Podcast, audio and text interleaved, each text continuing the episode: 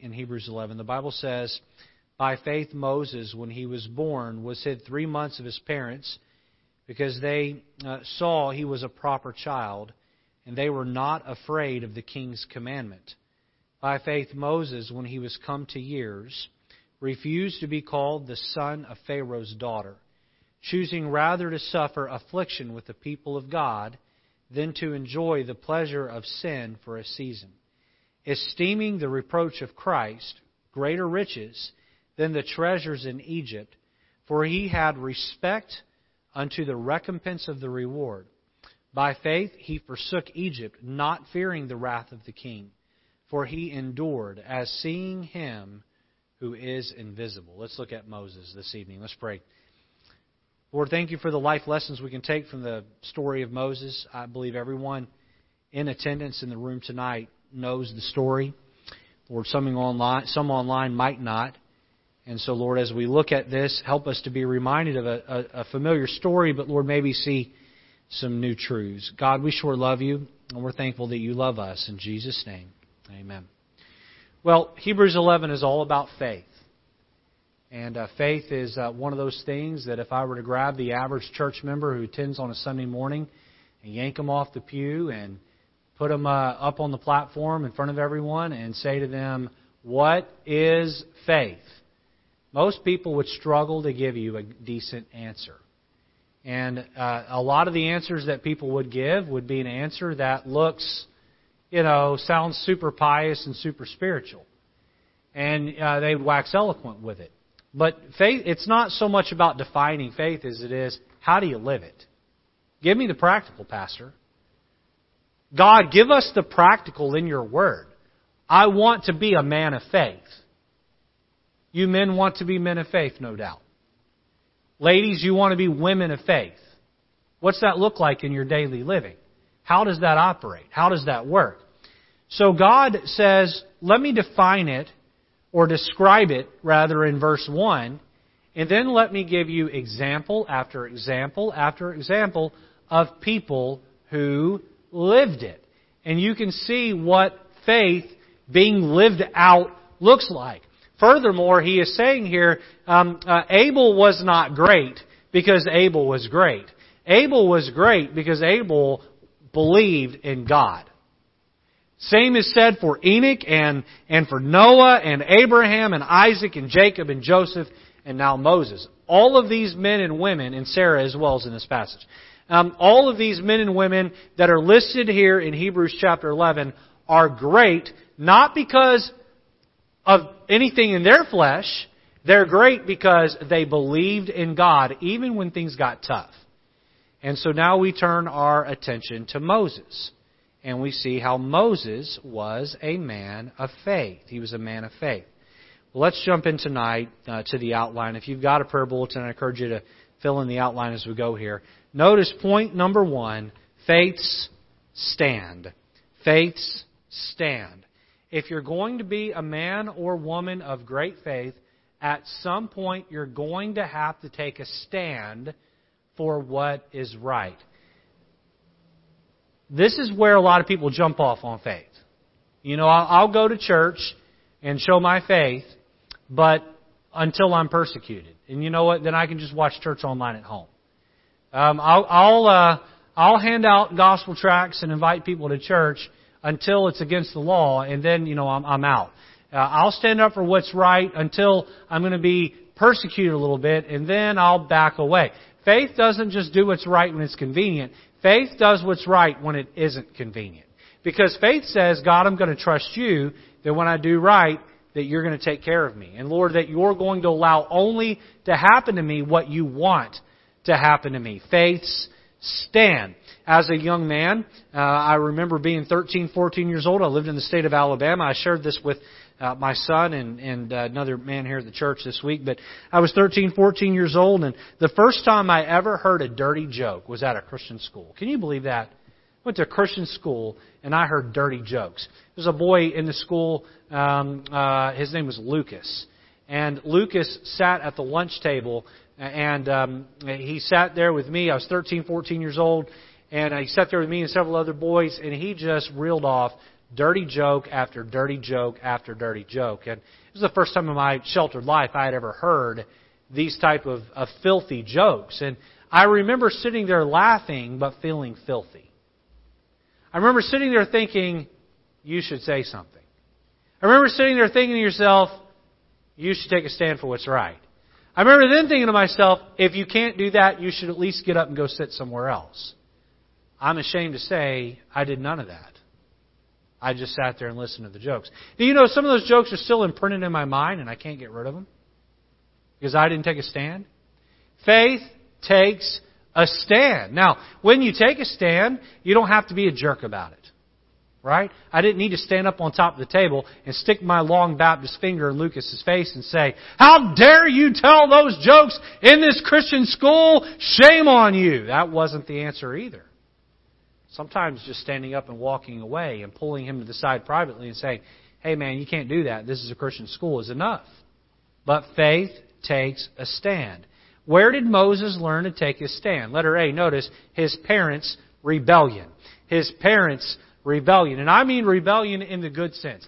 We need people who will stand up against wrong and rebel against wrong. I'm not going to do that. I'm not going to talk that way. I'm not going to act that way. I'm not going to live that way. You can throw the Christmas party at work where all the drinking is and, and all the riotous lifestyle is. I'm not going. And if that means it costs me a promotion, it costs me a promotion. I'm not going to do those things. I'm not going to live that way. I, and look, you're just going to have to accept that I am not going to go with the culture of the world. I will take a stand. Look at verse 23. By faith, Moses, when he was born, was hid three months of his parents because they saw he was a proper child, and they were not afraid of the king's commandments. Turn back over to Exodus chapter 2 and verse number 1. Exodus chapter 2 and verse number 1. Well, we know the book of Exodus, or the exit, this is the story of how the Israelites left Israel, uh, rather left Egypt.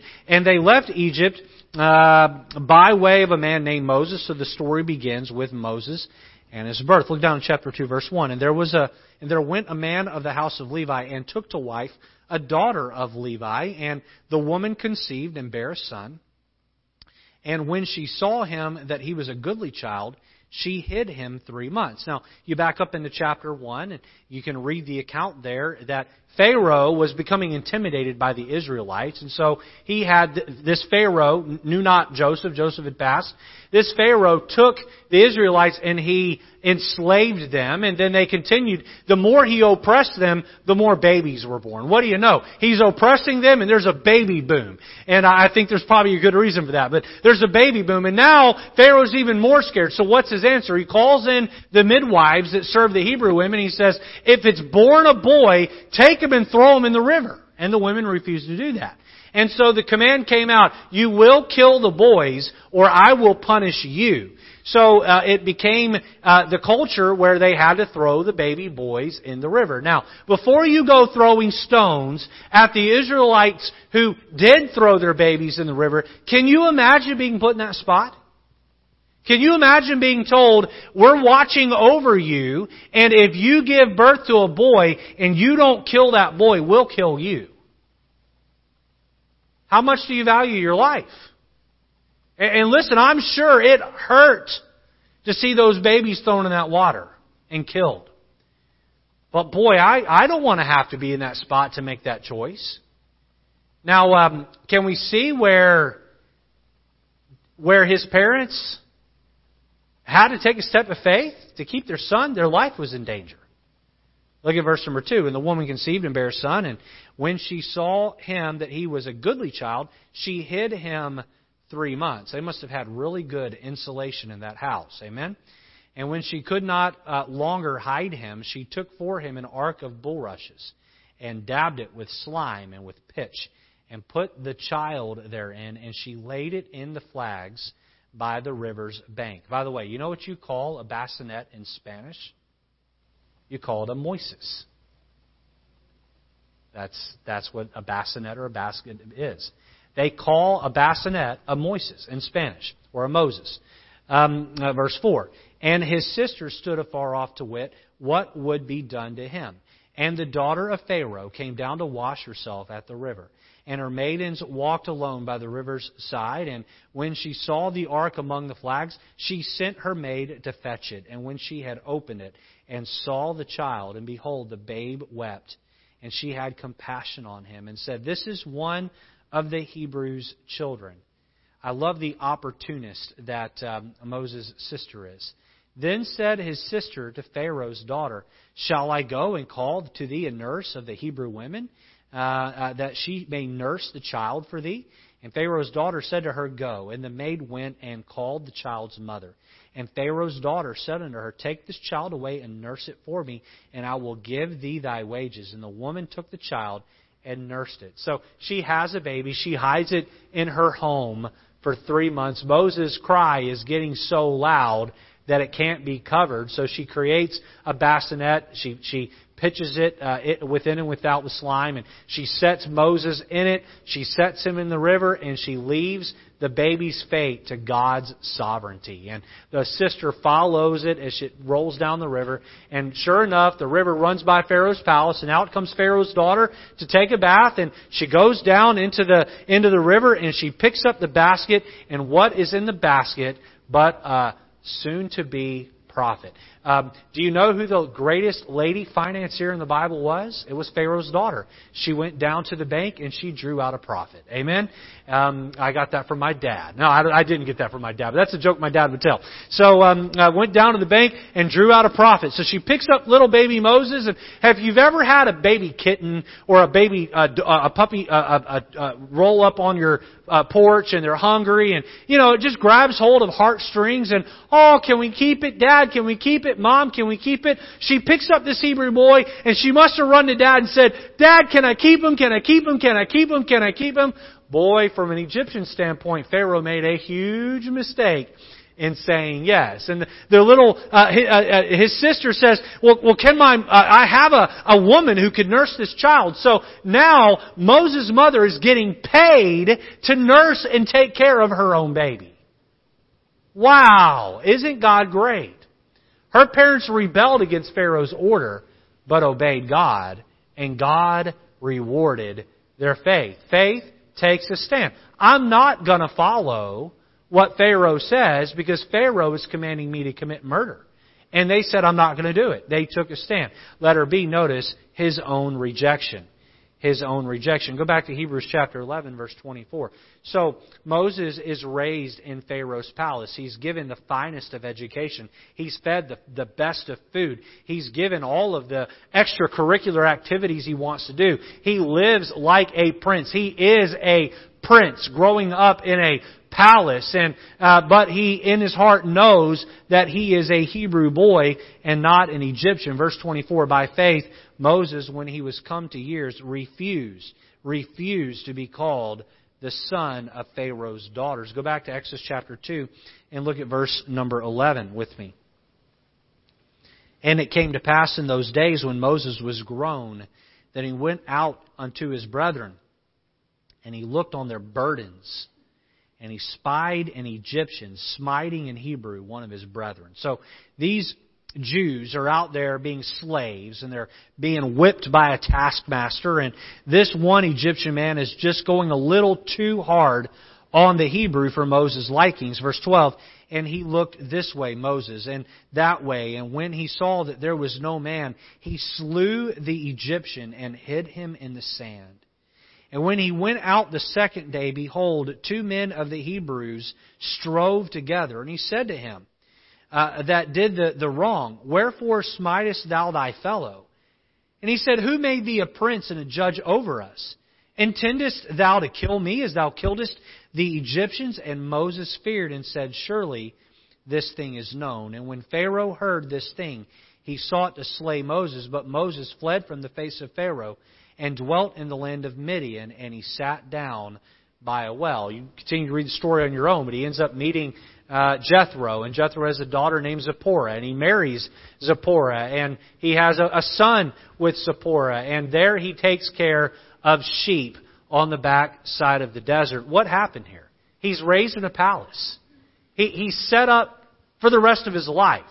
You understand that if Moses wants to just go with the flow and reject his Hebrew heritage and just embrace the Egyptian heritage. He had it made for the rest of his life. He didn't have to lift a finger. He would have had servants serving him for the rest of his life. And he maybe wouldn't have been the next Pharaoh, but he sure would have lived in royalty the rest of his life. But instead, he said, you know what? I'm not an Egyptian.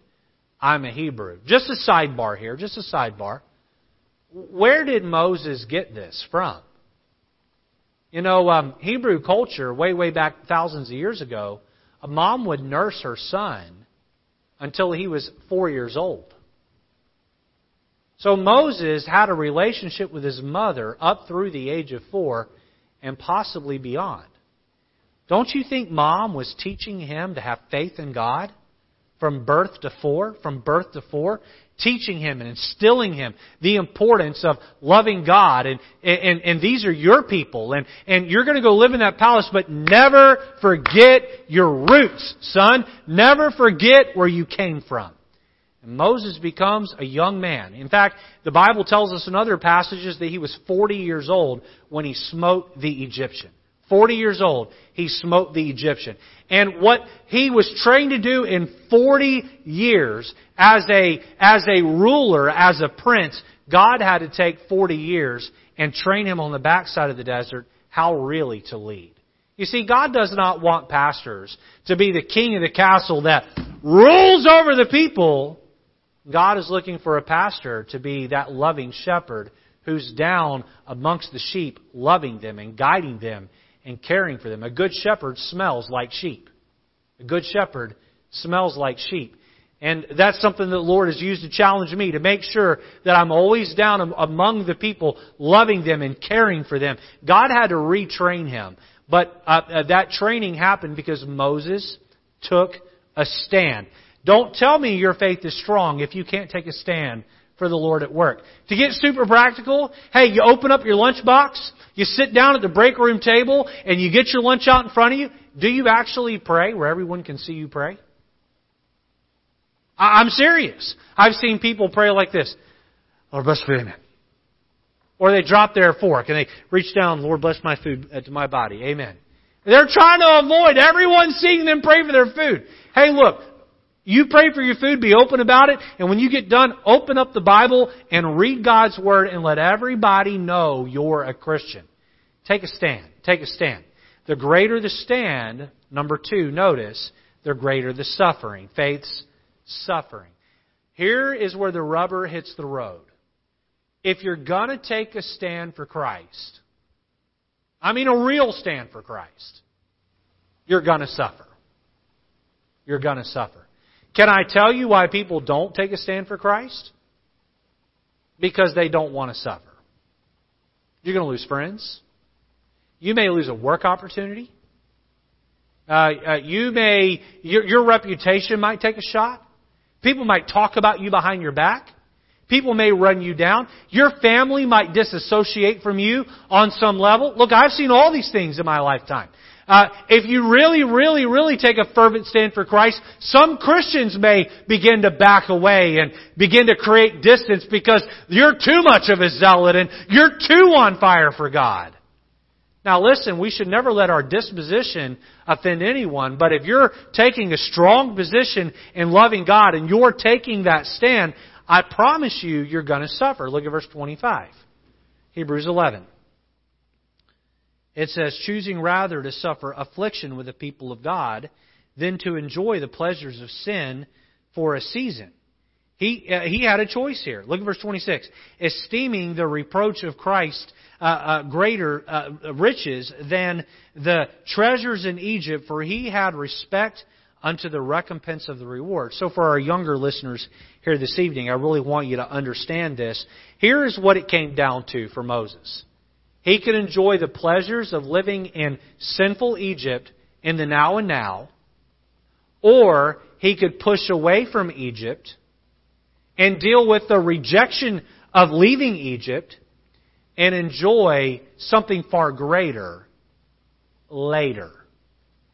You can enjoy sin now and have regret later, or you can push away from what's convenient to your flesh now and have a greater reward later. I'm going to illustrate this out several different ways for you here in a moment. Letter A, notice his perspective.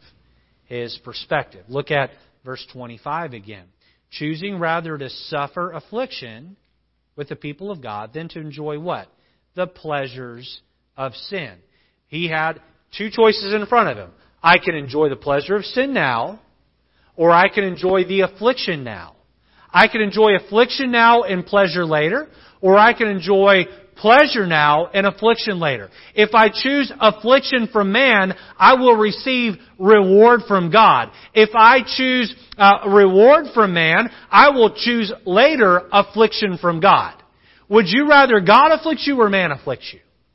Boy, Moses had the perspective to see, I would rather suffer at the hands of man than the hands of God. I would rather suffer at the hands of man now and be rewarded by God later than to suffer, uh, uh, uh, uh than, than rather to enjoy the pleasure of man now and see the punishment of God later. Which choice do you want? Boy, I tell you, when you lay it out there, boy, if you really are, if you have the right perspective, you choose to take the stand. You choose to do what's right, even if it's tough now. Even if it's tough now. Moses said, I'm not gonna embrace being an Egyptian. Now, I want to make, take a moment and just uh, add this. Moses was wrong in killing that Egyptian taskmaster. He was wrong. He should not have done it. And I've always been under the impression that it was manslaughter that he just hit him wrong and you know he he landed in the sand. But I went back and read the story again, studying for this Bible study. He looked around to make sure no one was watching. He flat killed the man. He murdered the man in hot blood. Now that was wrong. You know, it was just a couple of books later, actually later in the book of Exodus, many years later for Moses, God would have him pinned down in stone, Thou shalt not kill. But do you know that principle had already been written in Moses' heart? He knew it was wrong. I'm not going to stand up here tonight and justify Moses' sin. Moses was wrong. But here's what I'll say. The intent behind why Moses did what he did was right. What do I mean? Moses was rejecting Egypt and embracing the Hebrews. And while he took it too far, that was right. That was right. Because Moses was a Hebrew not an Egyptian. And he said, I will not remain an Egyptian. Oh, I've been raised in a palace. Oh yes, I I uh, I know all of the etiquette of a prince. I've been called a prince. I've been pampered like a prince, but I am not going to be an Egyptian. He had the right perspective. Perspective. Letter B. Notice his payoff. His payoff. When we take a stand, we will suffer. But after we suffer, boy, there is great reward. Look back at verse 26. Esteeming the reproach of Christ, or for Moses, Messiah, greater riches than the treasures in Egypt. He said this I would rather be associated with the Messiah, the coming Messiah, than I would with the title of prince. Wow. Because being attached to Messiah meant suffering. Let's keep reading. For he had respect unto the receiving of the reward, unto the payout of the reward, unto the recompense of the reward. He said, Look, I'm going to take a stand and I'm going to suffer, but there's going to be a payday. There's going to be a reward one day. I'm going to take a stand that's going to bring about suffering, but through that suffering, there's going to be a great reward. I want to illustrate this a few different ways tonight. Brother Joe, if you could, um, uh, it's going to take me about five to ten minutes to get uh, to, to this spot here. But I put on the in the AV booth uh, folder a, a picture there. Um, uh, it begins with the letter W. You'll see it when you get to it. Okay, um, and just add that to the slideshow for the next slide. Let me give you some examples here. Uh, the apostles of Christ. Would you say they took a stand? Is that an accurate statement? They took a stand? Did they take a stand for what was right? After Christ rose from the dead and ascended to heaven, He said to them there on the mount, He said, Go forth and preach the gospel. And he said, you're going to be persecuted. And they had no idea the level of persecution that awaited them, but they did what was right. By faith, these men stood up to the religious structure of their day, and they decided that they would proclaim Christ no matter the consequences. They took a stand, and guess what happened next? They suffered. Stephen was stoned. James and Paul had their heads chopped off. Philip, Jude, Bartholomew, and Simon were all crucified. James the Less was stoned, and then he had his brains bashed out of his head with a club. Matthias was stoned and beheaded. Andrew was crucified on an X-shaped cross. Mark was drugged to pieces behind a horse. Peter was crucified upside down. Thomas was killed by having a spear ran through his body. Luke was hanged, and John was boiled in oil. They took a stand. The greater the stand, the greater the suffering. But you know what? The greater the suffering, the greater the reward. You see this? Stand, suffering, reward. What is the reward for their stand and their suffering? You're sitting in it right now. Why do we have a church 2,000 years later? Because these men were willing to take a stand. And because of that, billions of lives have been touched by the gospel of Jesus Christ for the stand they took in their day. You know what we need are young men and young women who will say, I'm not just going to go with the flow of the culture. I'm not going to just do what's popular. I'm going to do what's right. I'm going to swim against the stream, against the current. I'm going to do what's right. Even if no one else does it, I'm going to take a stand. And even if it means I suffer, I know one day God will reward me. I have two other examples here I'll give you. The next one is the Lord Jesus Christ Himself. What kind of stand did He take? He left heaven's throne and He took a stand against all of the sin of humanity. He did right and he was hated for it. Would you say Christ took a pretty big stand? Would you say that Christ suffered dearly for that stand? They put him on a cross. You know the story. They ran nails through his hands and his feet. They belittled him. They bashed him in every sense of the term. They berated him. They tried to tear down his reputation. They did everything to destroy him. But because he took a stand, he suffered. And because he suffered, you and I are saved. The greater the stand, the greater the suffering, the greater the suffering, the greater the reward. Let me give you one more example. You can put that picture up there for me if you found it. William Tyndale. Raise your hand for me if you know anything about William Tyndale. A few of you do. Raise your hand if you don't want to feel left out. Amen. All right. William Tyndale. Um, he lived, uh, he was born in the 15th century. 1494, I believe, is the year he was born. The Catholic Church worked hard to keep the Bible away from common people. Their attitude then, and really still today, was this Don't worry with reading the Bible. We'll tell you what it says. That's still the attitude of the Catholic Church. But it was so much so then that the Bible was not in a language for a common man to read.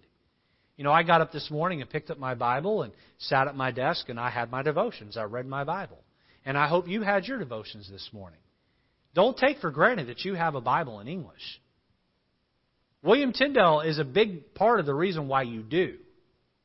He had to take a massive stand so that we could have a Bible in our language. The, oppre- the oppression of the Catholic Church caused Martin Luther. I'm not the biggest fan of Martin Luther, but I'll say this about him. It caused him to publish his 95 Theses on the Catholic Church door, as well as translate the Bible into the German language. William Tyndale was a linguist and Greek scholar who saw the need to get the Bible into the English language. But oh my goodness, was he going to have to take a massive stand to do this? Tyndale was well prepared for the task. Spalatin, who is a friend of Martin Luther, wrote in his diary of what Professor Herman Balchus told him about Tyndale and his New Testament. Here is what was said about Tyndale. The work was translated by an Englishman staying there with two others, a man so skilled in the seven languages Hebrew, Greek, Latin, Italian, Spanish, English, and French that whichever language he spoke, you would have supposed it was his native tongue. Wow. He was a smart guy. But God did not give William Tyndale the ability to speak multiple languages for him to build his own kingdom. God gave him that ability for such a time as this. By the time Tyndale was betrayed by his friend, imprisoned and nearly frozen during a cold winter in his cell, he had translated the New Testament into English along with some other Old Testament books and had trained at least two others to carry on his work, but he wasn't finished. You see, because Mr. Tyndale took a stand against the Catholic Church, and the Roman uh, uh, Catholic uh, uh, uh, uh, hierarchy. That if you know much about history, you know the Catholic Church had a whole lot of pull with governments back then, and they were very political. Um, through those connections, the Catholic Church had William Tyndale burnt at the stake because he just refused to stop. With the flames melting his skin off his body, his dying words to the King of England were this Lord, open the King of England's eyes. He died in 15, let's see, I believe it was 1516. 1536. Yeah, 1536. King James would begin to assemble a team of people just a couple of decades later. And you know what? Those 54 men that would take to the job of translating the Bible into the English language, do you know what their number one resource was? It was the Tyndale Bible. Much of the Bible that you have in your hands was not translated by the King James translators. It was translated by William Tyndale. And they altered it here and there before they put their stamp of endorsement on it. But the rigorous process of the translation of the Bible William Tyndale took a stand to make that happen. You know, one day, some preacher is going to stand over my body like they will yours, or my ashes. I won't get cremated, but some of you may. I don't plan to get cremated. After I'm gone, they may cremate me. I don't know. I hope Angela says no. So hopefully you're around to keep that from happening. One day, uh, some preacher is going to have a, a funeral service for me. And they're going to say a bunch of kind words about me. They're going to haul my body off somewhere and throw it in a ditch or a tomb and, and you know, whatever. I'm gone at that point. Can I tell you something? A hundred years after I'm dead, no one's probably going to know who I am. And no one's probably going to know who you are. We all work so hard to, to, to remain relevant. We all want to build a name for ourselves. Uh, and, and maybe not you, but the average person does. They want to climb the ladder at work. And for me, I'm a pastor. Can I tell you what the temptation with pastors are? That when I go to one of these big nationwide conferences, that everyone knows who I am or that I'm invited to preach. You know, it's the same sin as wanting to be drunk on fame in the secular world. And we do it because we want the eyes on us. And that's wrong. That's wrong. You know what God needs are Christians who will take a stand against the radical culture. I mean a hard stand. I don't mean you go out there and you do you act in a way that's unchristian. But I mean you you stand for the Lord in the face of persecution. And you refuse to back down. To these three young people here this evening, and to those that are watching online, I fear what America is going to be in 50 years. I do. I pray this nation sees revival and we steer away from the edge. But can I tell you where I think this country is going? I think it's going right over the edge of the cliff. Before you three are dead, if you live to be 70, 80, 90 years old, there's a good chance that to be a Christian means jail time. I mean it. I'm not trying to scare you. I'm not trying to speak in hyperbolic terms or crazy over the top terms. This is the direction this country's headed right now. Listen, it might happen before I die. I'm only 36. Brother Jake, we're young, man. Everyone else in here is old. We're young. I'm teasing, everyone, teasing you guys. You going to take a stand? You say, oh, I can't do that. I'm going to have to suffer. Yep. Aren't you glad Jesus took a stand and suffered for you? Aren't you glad Mr. Tyndale took a stand and suffered so we could have a Bible? Aren't you glad the apostles took a stand and suffered so we could have church? Boy, those are just three examples. History is littered with hundreds and hundreds of more people who took a stand. And we know who Mr. Tyndale is today. Not that he cares, but he stands out. Not because he, he was able to, to win everyone over. He stands out because he went against the grain and he accomplished something great. But boy, he had to suffer to make it happen. This is what Moses did. He took a stand, and it meant being thrown out of Egypt, his exit from Egypt. And he suffered. Boy, you go back and you read the account of Moses leading the children of Israel through the desert. Oh my goodness. My worst day at White Oak Baptist Church as a pastor does not hold a candle to what that poor man had to put up with, with those murmuring, complaining millions of Israelites. That poor man. Don't you ever read about Moses falling and tripping and doing something wrong and go, well, I can't believe he struck that rock the second time. Uh, I probably would have struck it ten times. I'm just telling you the truth. He had his hands full. He had a tough job.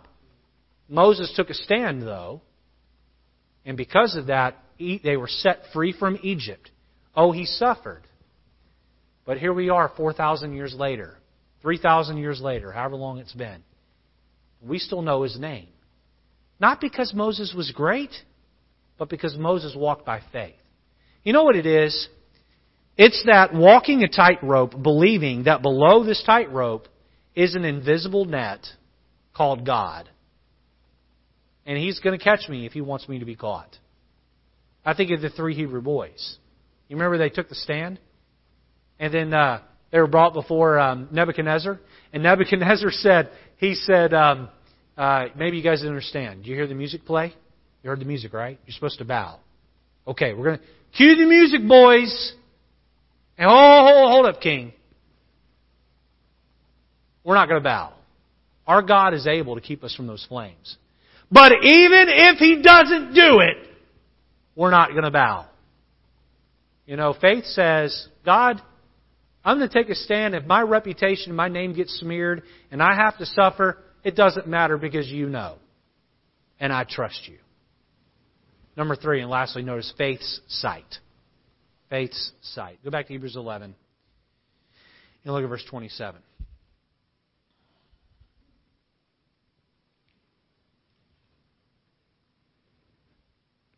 The Bible says, by faith he forsook Egypt, not fearing the wrath of the king, for he endured as seeing him who is invisible. Let's take this verse apart a little bit at a time. He forsook Egypt. What does that mean to forsake Egypt? Some of you Bible scholars in the room this evening, I'm looking at some smart people. One of you Bible scholars tell me, what does Egypt represent generally in the Bible? Represents the world. So, what application can we take from verse 27 for us? Faith in a Christian rejects the world. Love not the world, any of the things that are in the world. If any man love the world, the love of the Father is not in him. All that is in the world, the lust of the flesh, the lust of the eyes, and the pride of life is not of the Father, but is of the world. We're to reject the world, lust, and pride. We're to reject it. You know what Moses said? I can have everything Egypt has to offer the rest of my life. Or I can follow Christ. This is easy now and hard later. This is going to be really hard now, but going to yield lots of results of positively later. He said, You know what? I'm going to forsake Egypt. And I'm going to walk the hard road and follow Christ. Hey, I, I got mad respect for him. You know what he was you know how he was able to do that? He had sight. He had sight to foresee what God wanted. Uh, go back to verse number 1 of Hebrews 11. Can we read it out loud together? No? He said now, not no. Thank you for not being rebellious. I know I said to be rebellious earlier, but not rebellious to me, to the world, Miss Lizette. Uh, Elizette. All right, verse 1. Ready? Now faith, everybody together, ready? Now faith is the substance of things hoped for, the evidence of things not seen. I'm going to put a quote up on the screen for you, and you can, you can uh, fill in the quote on the back of your bulletin. Here it is Faith behaves as though the future is the present and the invisible is visible. Faith behaves as though the future is the present and the invisible is visible. What if I told you what if I told you that Jesus was coming back tomorrow with his awards the Bible says he's going to come with them in hand, right? What if I told you he's coming back tomorrow and I could prove it to you? Now, I can't, scripturally.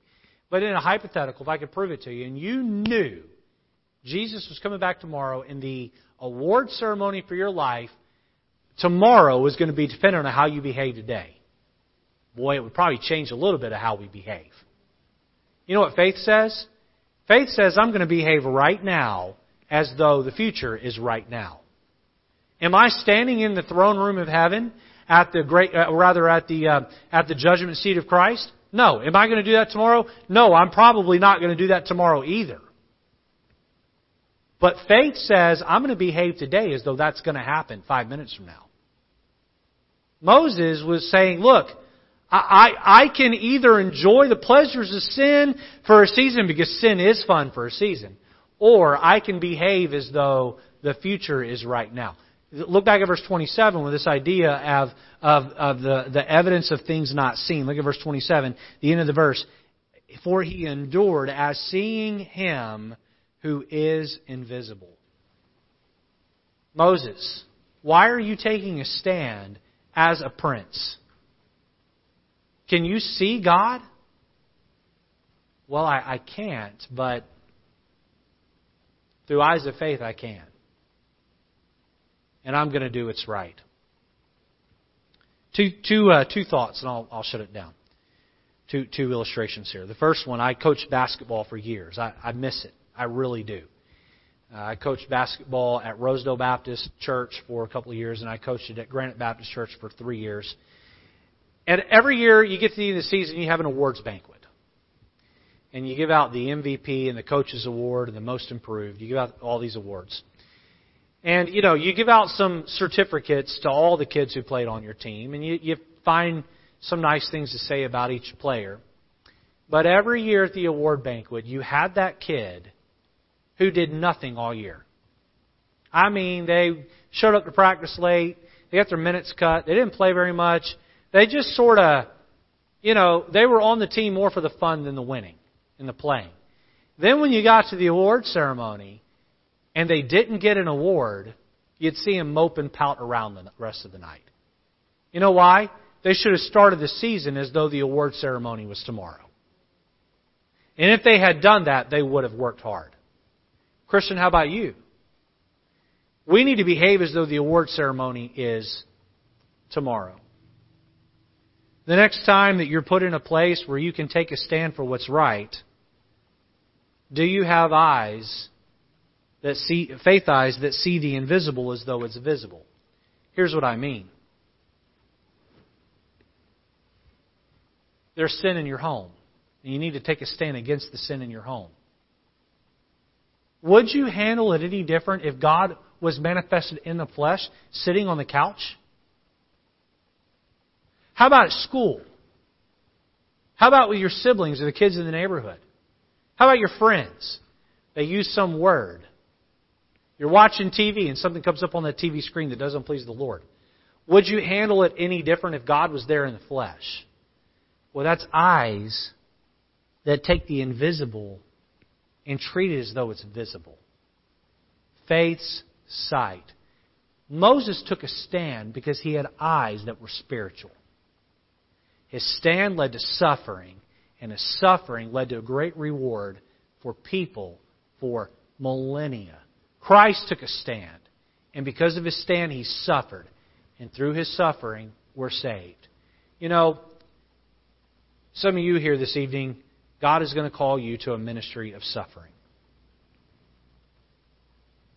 I think God calls all of us to a ministry of suffering sometimes. Some people, it's more of a permanent position. Take a stand and you suffer. Sufferings can manifest themselves a lot of ways.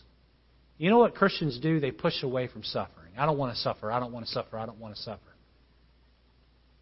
With all this in mind, can we understand Philippians 3:10 a little bit better?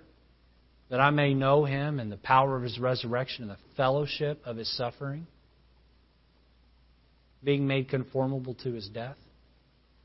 Through our suffering, others benefit. I hope you've been able to see that tonight. Moses was a man of great faith. We have much we can learn from him. Amen?